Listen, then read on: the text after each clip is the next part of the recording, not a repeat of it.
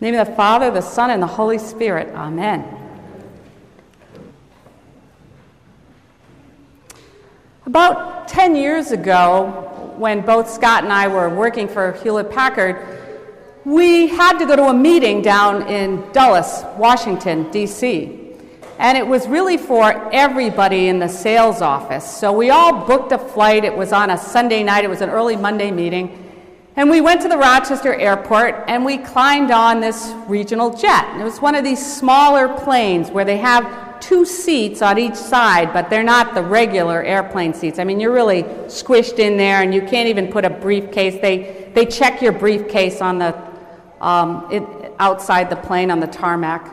So we climb on this plane and it was kind of cool. We could take a business trip together. And I was at the window and Scott's in the aisle and we took off out of Rochester and we're going down. And you could see the Finger Lakes, kind of a nice day, and um, we're kind of heading towards some clouds.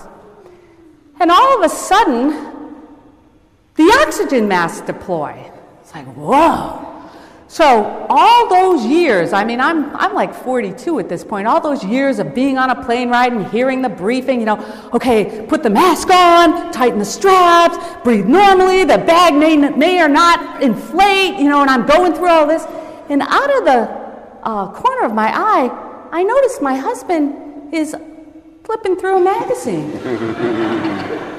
And it's like, then it comes back, okay, get your own mask on first before you assist the idiot next to you who obviously hasn't even noticed the oxygen mask deploying. I mean, I had to untangle it, you know, I've got it on, I'm hyperventilating.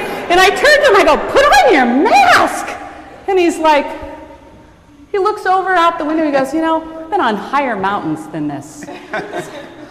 You know, everybody in the entire plane is sucking air through their oxygen mask. And so Scott heaves a big sigh, undoes his seatbelt. It's like, oh my gosh, it's bad enough he's not wearing the mask. He's getting up. He goes up to the door of the airplane, knocks on the door where the pilots are. We all sitting there, like in this panic. I'm convinced we're going down, you know. And we hear, yes. Scott says, uh, Do you know that the oxygen masks have deployed back here? There's like a pause. Uh, just a minute. this is not instilling confidence in me at this point. I'm still, you know, sucking in my oxygen now. Scott comes back, puts on his belt, and starts reading again. It's like, you know, what is going on? The pilot comes out. Not the pilot, I hope. It was the co pilot. He comes out, he looks about 16, and he says to all of us, Well, you know, we got a little slow leak in the cabin pressure, so we're just going to fly under 10,000 feet uh, to Washington. And um, so, you know, we all kind of take off our mask, and it's kind of jumping around the whole rest of the flight. It was a, kind of a rough flight, and every time the plane did this, you know, I'm, I, I got a death grip on Scott. I think he was bruised by the end of that flight. But he, he, he was bored that's how calm he was. He was bored.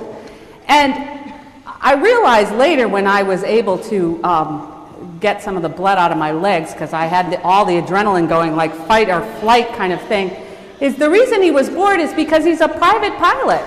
And so he can look out the window and know that we're at 5,000 feet because he's, he's aware of altitude and flying and all of that. And for him, this was nothing. You know, he, he had figured it out in his little engineer's mind of what was going on, and so, I mean, it wasn't a problem.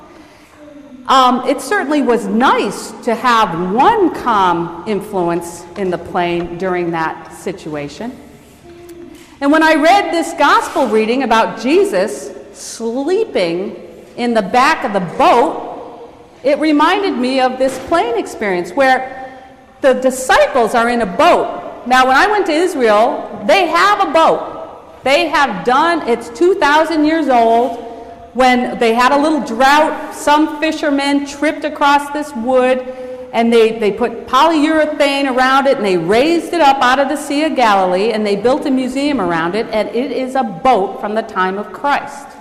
So, looking at the boat, you get a real idea of what they're talking about. And it's about 30 feet long and 20 feet wide, and it is totally open.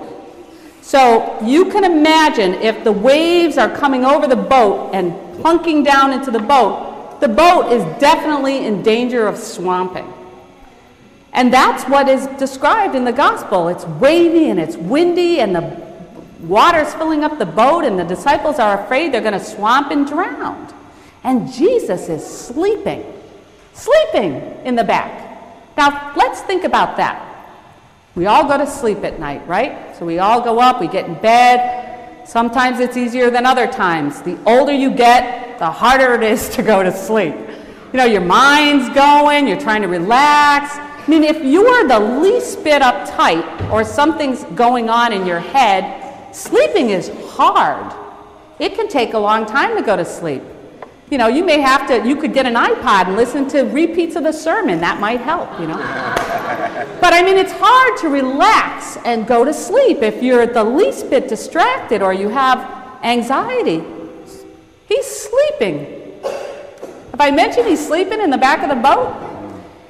And the disciples are really frightened and they don't think he cares because he's obviously not paying attention to what's going on around him. So they wake him up. And he kind of looks at them and, you know, probably does what Scott did. Oh, okay, fine, peace, be still. And all of a sudden there's calm. That Jesus can calm the storm. And then he looks at the disciples and he says, What are you afraid of? It's a great question. It's a great question to ask ourselves. What is our biggest fear in life right now? I think it changes as we move through life. In high school, it might be that we're accepted or we, we can get a boyfriend or a girlfriend. We move out into our 20s, we wonder can we get a job? Will we be able to support ourselves? Then we worry about kids. If we have children, we worry about children. We worry about losing our job. We worry, worry, worry about things. We're fearful of things as we go through life. And then, of course, the greatest fear is, is death. You wonder about dying. What is that like? What will happen? So Jesus asked the disciples, What are you afraid of? And then he says, Have you no faith? And what that tells me about Jesus is that Jesus is not afraid of anything. There's not one story in the gospel where they said Jesus was afraid. Now, we hear Jesus getting angry, we hear Jesus weeping, we hear Jesus enjoying life, but we don't hear that Jesus is afraid. And so, what we do know from this is that Jesus can calm the storm, that it's Jesus who is the ultimate way of calming the storm. In the ministry, we call this the non anxious presence. That when we're in the midst of a storm in our own lives, it's nice to have a non anxious presence. And the non anxious presence grounds us so that no matter how much is going on or how horrible things might seem, that somebody in the midst of it is calm. Because we can't think we can't think like ourselves when we're revved up and full of anxiety or frightened.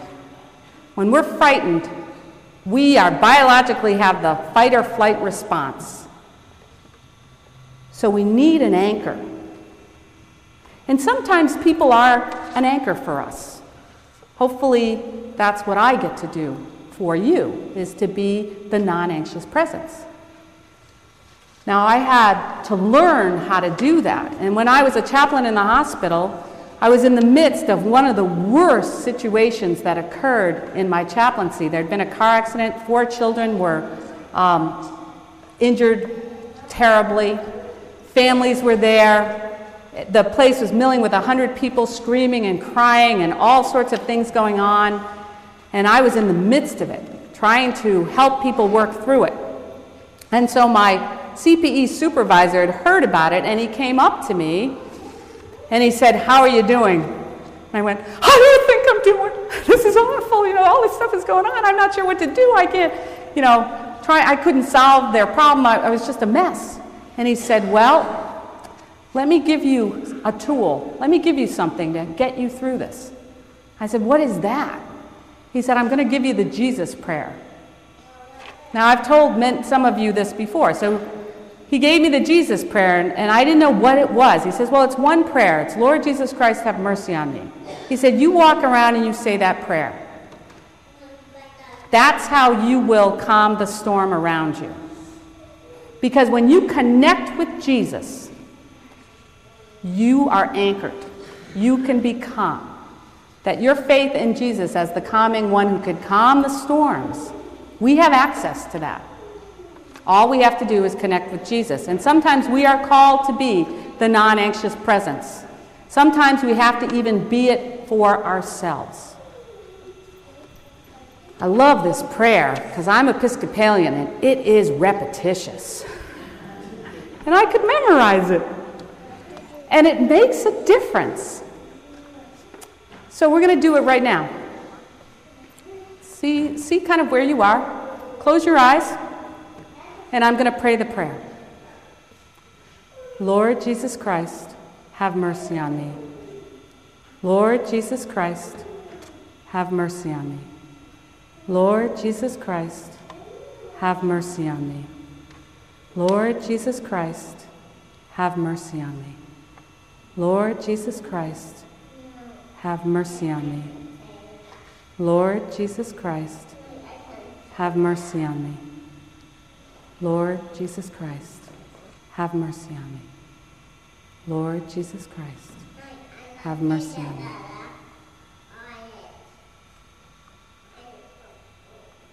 Do you feel the change?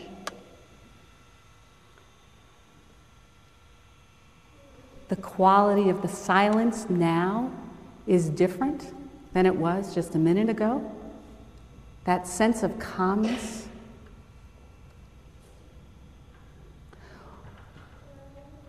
We can we have the presence of Christ available to us. All we have to do is call upon it. And the winds will be the winds will cease and the sea will become calm.